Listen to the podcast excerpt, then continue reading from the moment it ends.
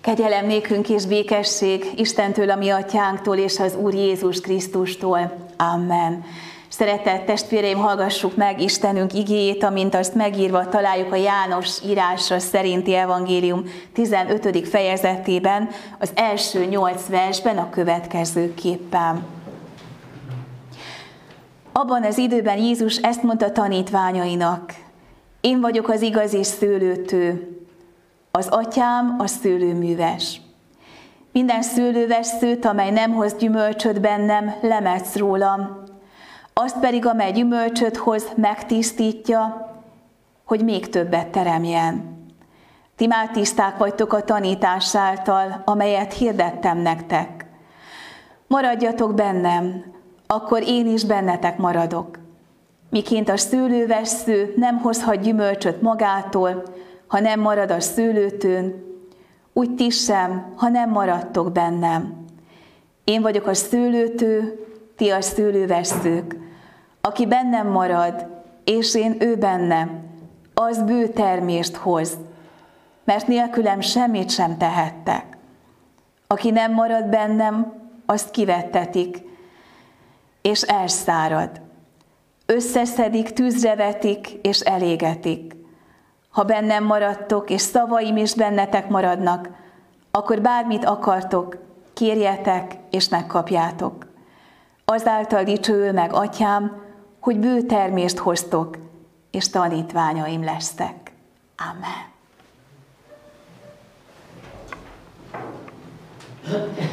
Szeretett testvéreim az Úr Jézus Krisztusban, Jézus a tanítványaival jár, és bizony már közel van az ő passiójának, szenvedésének a története, és mint egy ilyen felkészítőként beszél a tanítványokkal, és eléjük hozza a szőlő tőnek és a szőlővesztőknek a mély összekapcsolódását, és akkor, amikor Isten népe a szőlőről hallott, akkor az azonnal bennük azt az asszociációt keltette, hogy itt bizony róluk, az ő népükről van szó. Hiszen a proféták is gyakran beszéltek úgy Isten népéről, mint egy szőlős kert, és beszéltek úgy az élő Istenről, mint valaki, aki a gondozója ennek a szőlős kertnek. Így aztán, hogyha Isten népe hallotta ezt a kifejezést, hogy szőlőtő, meg szőlőveszők, akkor egy kicsit olyan volt, mint amikor mi halljuk azt, hogy Kárpát-medence. Az nekünk sem csak egy földrajzi helyet jelent, hanem jelenti a mi népünket, országunkat, jelent minket, magunkat. És ugye az Úristen népének a templomában is, a bejáratnál két ilyen embernagyságú szőlőfürt volt, és ez is emlékeztette őket arra, hogy, hogy bizony ők az Úristennek a szőlős kertje. És amikor Jézus erről beszél, akkor mindenkinek nagyon egyértelmű ez. És a tanítványának, amikor erről beszél, akkor hangsúlyossá tesz több dolgot. Én kettőt emelnék most ebből ki, de azt gondolom több minden elő fog majd a közös gondolkodásunkban kerülni a Jézusi igéről. Ugye a központi gondolat ez a megmaradás hogy hogyan lehet megmaradni Isten közelben, hogyan lehet megmaradni a hitben, hogyan lehet a változó körülmények között az ember hite mégis erős. És azt gondolom, hogy ez egy olyan kérdés, ami a tanítványok még nem tudták azt, hogy az ő életüknek mennyire szorongató kérdése lesz majd, amikor Jézus halálát kell végig kísérni, és tulajdonképpen annak a szenvedés történetnek a részeivé kell válni. És hát tulajdonképpen a mindenkori ember soha nem tudja, hogy mi vár rá, de valahol ebben a mostani időszakban nagyon átéljük a bizonytalanságnak ezt a részét, és talán sokat gondolkodunk ezzel, hogy hogy lehet megmaradni hitben, hogy lehet többféle módon megtartatni és megmaradni. És Jézus erről tanítja az övéit, és azt gondolom, hogy amikor eljön a nehéz, akkor különösen fontos az, hogy bizonyos Jézusi mondatok valóban megmaradjanak bennünk, és emlékeztessenek bennünket arra, hogy mi hova tartozunk, és kivel vagyunk kapcsolatban.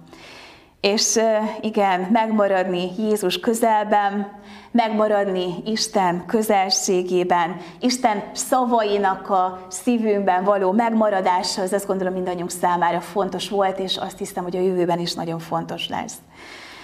Jézus valami nagyon fontos dolgot fejez ki abból a nagyon szoros, meghitt, bensőséges, közeli, minden módon az embert megérintő kapcsolódásból, ami az élő Istenhez kapcsol bennünket, és ami, ami leginkább ő hozzá kapcsol bennünket. És egy olyan kapcsolódás ez, ami általában a minden kapcsolatra jellemző, hogy ezért a kapcsolatok azok bennünket formálnak. Az Isten kapcsolatok még inkább formál minket. És az Isten kapcsolatunk is egy ilyen átformáló kapcsolat. Nos, igen, hogyha kapcsolatokról gondolkodunk, akár az emberi síkon is, akkor arra is gondolunk, hogy bizony ezek nem egyszerű dolgok. És, és nem azzal kezdődik az Isten kapcsolatunk sem, hogy na, és akkor hopp, ott vannak a gyümölcsök, hanem egy folyamatnak válunk a részeivé. Tanulunk szőlőveszőnek lenni, és tanulunk ebben a kapcsolatban nagyon sok minden önmagunkról, meg az Úristenről, és ebben is majd gondolkodunk közösen. És igen, átgondolja az ember a kapcsolatait szemlélve, hogy, hogy mit jelent elindulni, erőt meríteni, és a szőlőtővel való kapcsolódásunkban pedig ott vagy, igen, mit jelent az, amikor mi belőle táplálkozunk, amikor mi belőle növekszünk, mert valahol egy, egyfajta növekedés is a cél ebben az életben. És az emberi viszonyainkban is, mert hogy az emberi fejlődéseink is gyakorlatilag nem attól vannak, hogy mi elolvasunk okos könyveket, hanem valahol a kapcsolataink mentén fejlődünk és formálódunk, és ismerjük meg igazából önmagunkat is. És Jézus egyfajta közös növekedésre hív bennünket. Ugye az is egy különleges ebben a történetben, ahogyan Jézus nem unblock a tanítványságról beszél, nem a közösségi létünkben lát minket csak, hanem úgy is lát bennünket, mint, mint egyedek, mint egyének, mint személyiségek. És ez egy egészen különleges látásmód, azt gondolom, mert hogy ott és akkor ez nem volt tipikus. És arról tanít bennünket, hogy igen, van egy közös növekedési lehetőségünk, és ez nagyon jó, hogy ezt egy közösségben tudjuk megélni, hogy van egy gyülekezetünk, ahol, ahol mi tudunk növekedni közösen, és vannak egyéni lehetőségeink is.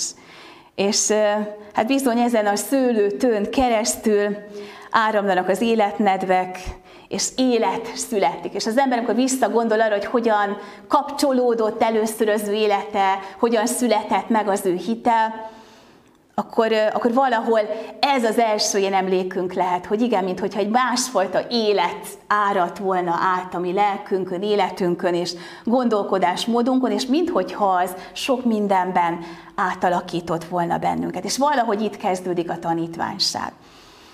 És a tanítványság elején hogy van bennünk egy ilyen lelkesültség, és elkezdünk sok mindenben megújulni, változni, nagyon élvezzük ezt a változást, talán így emlékszünk vissza erre valamennyien, és azt érezzük, hogy valami soha nem látott energiák áramlanak bennünk, és a Biblia, amikor erről beszél, akkor azt mondja, hogy hát ez olyan, mint az első szeretet, hogy úgy, úgy nagy lendülettel vagyunk ebben benne. És aztán, aztán tudunk eltávolodni és azok a szavak, amiket itt Jézus használ, azok nagyon tanulságos kifejezések, mert hogy ugye arról beszél, hogy, hogy jön az atya, és, és hát lemetsz. És valahol ezeket úgy olvasni, hallgatni, hogy lemetsz, meg tűzrevet, meg kiszáradás, szóval de ezt most, most is látjuk magunk körül, hogy mi történik, amikor nincs éltető nedv, hogy akkor minden meghal és elpusztul, és valahol egy siralmas látványt nyújt és hogy lelkiekben is lehet ilyen helyzetbe kerülni. És amikor azt a szót használja, hogy az Úristen levetsz, akkor rögtön az jut az eszünkbe, hogy, hogy jönnek ilyen nehéz helyzetek, próbatételek, ítéletek a mi életünkben. De van egy másik jelentése is ennek a szónak. És ez az ájró, amit Jézus itt használ arról, hogy a, hogy a gazda lemetszi a szőlővesszőkből azt, ami túlburjánzik, azt is jelenti, hogy kiemelés felemel. És valahol ez, ez ugye ad egy többlet jelentést mindennek, ugye akinek van szőlője, meg foglalkozott szőlőműveléssel, az tudja, hogy mit jelent a kacsolás, meg a meccés, és hogy erre miért van szükség, és hogy valóban a gyümölcstermés miatt van szükség erre. Nekem már sajnos csak a nagypapám kapcsán vannak ilyen emlékeim, amikor odaállított minket gyerekként kacsolni, és le kellett szedegetni bizonyos olyan kinövő részeket, amik hát nem, táplálták az egészet. Amikor túlburjánoztak, de lehetett látni, hogy azokból nem lesz eredmény. És, és hát az Úristen kiemeli ezeket a dolgokat, és sokszor, amikor a hitünkön keresztül látunk az életünkre rá, akkor ez is olyan csodálatos, hogy az ember meglátja, hogy az életének mik azok a túlburjánzásai, mik azok a területek, ahol hát úgy rengeteg energiát beleteszünk, de igaziból abból nem lesz semmi. Tehát Úristen kiemelés, felemelés. Aztán amikor azt mondja Jézus, hogy maradjatok az én közelemben, akkor abban benne van az is, hogy hogy emlékezzünk arra, hogy ő, ő mit tanított és mit mondott nekünk. A tanítványainak is ezt mondja. Ugye az ember, amikor eltávolodik, akkor valahol el tud távolodni az értékrendtől is, meg elfelejtjük azokat, hogy mit mondott nekünk a másik. És amikor közelségben vagyunk, akkor, akkor emlékezzünk erre. Az ige arról beszél, hogy tulajdonképpen Isten bennünket az ő igéjén keresztül is így tisztogat. Ez rámutat arra, hogy, hogy mi az, amiben túl sok energiát teszünk, és tulajdonképpen nem fog megtérülni nekünk, vagy felesleges erőforrásainkat pazarló irány lesz.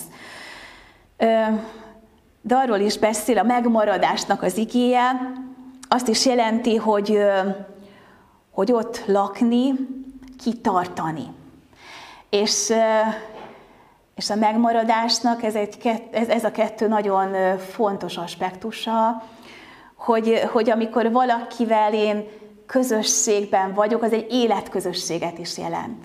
És ha belegondolunk, hogy kik hatottak ránk az életünkben legjobban, legtöbbet, vagy mi kire tudunk a leginkább hatni, hát leginkább azok hatnak ránk, és azokra hatunk, akikkel életközösségben vagyunk. Akikkel mondjuk évente találkozunk kétszer, hogy talán emlékezzünk, hogy miket szoktak mondani, de nem annyira. Ami belénk képül, az az életközösségben lévő egység. És és Jézus erről beszél, hogy akkor megmaradni, benne maradni, az egyfajta életközösséget is jelent, és kitartást abban a közösségben. Mert hogy ugye vannak ennek ilyen gyerekbetegségei, ami hitünknek is, amit aztán egyszer csak reménység szerint kinövünk, vagy rámutat az Úristen nekünk. És hát ez egyik ilyen, ami, ami az Isten kapcsolatunknak is, meg minden kapcsolatunknak tud a betegsége lenni, hogy, hogy azt gondoljuk, hogy, hogy a másiknak kell igazodni mindig mi hozzánk. És akkor lesz majd valami jó, hogyha ha a másik az egy ilyen tökéletes passzolásban működik, és hát úgy többet nem is akarnánk ebbe beletenni. És ha ez nem így van, akkor csalódunk, és azt mondjuk, hogy hát ő nem olyan, mint amilyenre gondoltunk. És hitben is találkozunk emberekkel, akik azt mondják, hogy hát mi hitre jutottunk, és az Isten felé vannak ilyen elvárásaink, hogy amikor mi vele vagyunk, akkor ő, ő miket teljesítsen nekünk. És aztán, mikor az Úristen nem teljesít jól, akkor emberek azt mondják, hogy hát akkor mi csalódtunk. És akkor talán másik utat kell keresni. És amikor Jézus arról beszél, hogy ti maradjatok meg és tartsatok ki, akkor, akkor arról is beszél, hogy, hogy az igazi kapcsolatainkban ott azokat nem engedjük el ilyen könnyen. Hogy azokért, azokért megküzdünk, azokban, azokban mi is igazodunk. És a nagy felfedezésem volt ezzel az igével kapcsolatban, amikor belegondoltam abba, hogy, hogy hát azt gondolja az ember, hogy, hogy hát mi mennyit igazodunk az Isten szavához. Figyelünk rá, igyekszünk ebben, ez a tanítványság. De hogy az Úristen mennyit igazodott mi hozzánk. Azt kell, hogy mondjam. Mert hogy akkor, amikor ember lett, és amikor ő jött ebbe a világba bele, és jött hozzánk közel Jézusban, akkor, akkor nem arról szólt a dolog, hogy ő azt várt, hogy majd mi igazítsuk önmagunkat ő hozzá, hanem ő tette meg a lépést, hogy legyen ez a kapcsolat. És valahol a retett kapcsolatainkat is így éljük meg, hogy, hogy ott, ott mérlegeljük azt, hogy mit miért adunk fel, vagy mit miért nem adunk fel. Mert azt mondjuk, hogy fontosabb nekünk a kapcsolat, sokszor annál, hogy igazunk legyen, vagy valahogy önmagunkat igazoljuk egymás felé. És az Úristen óriási lépést tesz meg azért, hogy, hogy mi meg tudjunk maradni ebben a kapcsolatban. És szeretjük mi úgy látni keresztényként, hogy mi vagyunk azok, akik beleteszünk sok mindent ebbe. De hogyha őszinték vagyunk magunkhoz, akkor azt kell látnunk, hogy hát aki a legtöbbet lépte, tett és teszi napi szinten miértünk, az, az maga az Úristen. Tehát vele lakni, megmaradni és kitartani. És Hát ugye a harmadik kifejezés volt ez a bizonyos megtisztítás, amiről már volt szó, és azt is jelenti ezt, hogy a fölösleges hajtásoktól való megtisztítás. Mert hogy ugye a mi tanítványságunknak tud olyan vadhajtása is lenni, ha már itt a mezőgazdasági kifejezéseket használjuk, ami öncélú, és ami nem szolgál tulajdonképpen semmit. Ez volt az első év, hogy vásároltam három darab paradicsom palántát, és gondoltam, hogy most én nagy paradicsom termelő leszek Pilis Csabán ott a teraszon. És hát a paradicsom palántáim akkorák, mint én már. Már ebben a magasságban lehet, hogy ez nem nagy dicsőség, de körülbelül ideig érnek nekem. Nincs rajtuk termés. Nagyon szépek, gyönyörű leveleik vannak, tényleg. De olyan szomorú vagyok emiatt, hogy nem teremnek. Hát azért vannak igazából. És valahol az Úr Jézus meg akar bennünket attól menteni, hogy valahol mi is ilyenek legyünk, hogy ilyen nagyon szép, nagyon jó, de, de valahol pont azon a részen válik valaki haszontalanná, amikor, amiért igazából az Úristen őt megszólította. Talán ismerjük azt az ifjúsági éneket, aminek az a cím, hogy itt felejtettek. És ennek az ifjúsági éneknek a, szépen fogalmazza meg ennek a történetnek, Jézusi példának a, a lényegét, amikor úgy ír Kocor Tamás ebben a szövegben, hogy itt felejtettek meccés után, talán még egy évre szánalomból. Halott sejtjeim egyszerre telnek, érzem a nedved életadon. Száraz rostjaim zöldülnek újra, s támaszt keresve nyúlik a kacs, és egyszerre szinte elhihetetlen halott veszőből levél fakad. És hogy a refrén, tudom a szőlő tövete vagy, tőled árad a nedvesség, tudom az élet forrása vagy, s nélküled nincsen semmi, mi él. Hadd kérjelek, hogy hasznos legyek, gyümölcsöt, szépet, illatozót, értelmes életet adj nekem. Így szól az ének szövege, és így szól ennek a példázatnak is a lényege, hogy megmaradni az igazából nem az Úristennek a szükséglete. Nem ő az, aki szőlő tőként ilyen nagyon tetszetős és nagyon bokros akar lenni idézőjelbe téve hanem most tulajdonképpen a mi életünk célba érkezésének a ténye, vagy legfontosabb gondolata, hogy, hogy valóban az életünk beteljesedik-e, vagy nem. És hát amikor Jézus a tanítványairól beszél, akkor azt mondja nekik, hogy hát az arra vagytok elhívva, hogy gyümölcstermő életetek legyen hogy ennek legyen eredményes célja. És ugye van az a szakasza ennek az igének, amikor ugye azt mondja Jézus, hogy amit kértek az atyától, megadom nektek. És ezt is olyan sokszor félre tudjuk érteni, hogy akkor ebben Jézus bennünket feljogosít arra, hogy hát tulajdonképpen akkor elereszthetjük a fantáziánkat, és, és gyakorlatilag akkor sok mindenben úgy odarakhatjuk a kívánságlistánkat az Úristen elé. És közben pedig arról szól ez a történet, hogy, hogy amikor az Úristen kijelöli a célját a létnek meg az életnek, akkor lehet ebbe belesimulni. És rájöhetek arra, hogy az Úristen céljai az életemmel, azok egybeesnek az én életem céljaival és értelmével. És ha ez így van és megértem, akkor nem fogok nagyon nagy brainstormingot tartani, és olyan dolgokat kérni, ami abszolút nincs összhangban az Úristen akaratával. Mert ha én vele vagyok életközösségben, ismerem őt, meg az ő értékrendjét, hat rám az ő igélyes szava, engedem, hogy bizonyos dolgokban levetszen ott, ahol kell, és a túlburjánzásaimat kezelje, akkor egyszer csak átélem azt, hogy az én terveim és céljaim, azok nem fognak élesen eltávolodni az ő terveitől és céljaitól, hanem, hanem tulajdonképpen az lesz a vágyam és tervem, hogy, hogy ezzel beteljesüljenek. És amikor azt mondja az Úristen, hogy azt akarja, hogy boldogok legyünk, akkor ez teljesen így van. Nem csak az elején. Ugye ott van a bűneset, az embert sokféle módon eltérítette ettől. A bűneset kapcsán gondolkodunk úgy az Istenről, hogy ő a mi szabadságunkat korlátozza, miközben az ember rájön arra, hogy, hogy a legteljesebb szabadságom az éppen az Isten kapcsolatomban van, mert akkor nem vagyok kiszolgáltatva a világ mindenféle elemeinek. És ebben az értékrendben meg tudom találni az életemnek az útját, és valóban át tudom élni azt, amit itt az ige mond, és amit itt olyan szépen megfogalmaz ennek az éle, éneknek a szövege, hogy, hogy átélem, hogy mit jelent az, amikor ez a Krisztusi élet átjár. És hogy ez örömöt jelent. A tanítványokat erre készíti fel Jézus, és valahol bennünket is erre készít fel, hogy ebben nekünk örömünk lehet. Ez nem arról szól, hogy vannak ilyen kötelező dolgok, amiket nekünk teljesíteni kell, hogy az Úristen bennünket szeressen, elfogadjon, akarjon, és, és nekünk saját magunkat kell, az akaratunkat, a döntéseinket, meg a vágyainkat erőszakkal más irányba vinni, nem sokkal inkább arról szól, hogy, hogy úgy állít a mi utunkra, ami tényleg a miénk. És úgy azt gondolom, vannak ilyen élettapasztalataink, amikor, amikor megértettünk egy helyzetben valamit, hogy, hogy rájöttünk arra, hogy mi a mi utunk.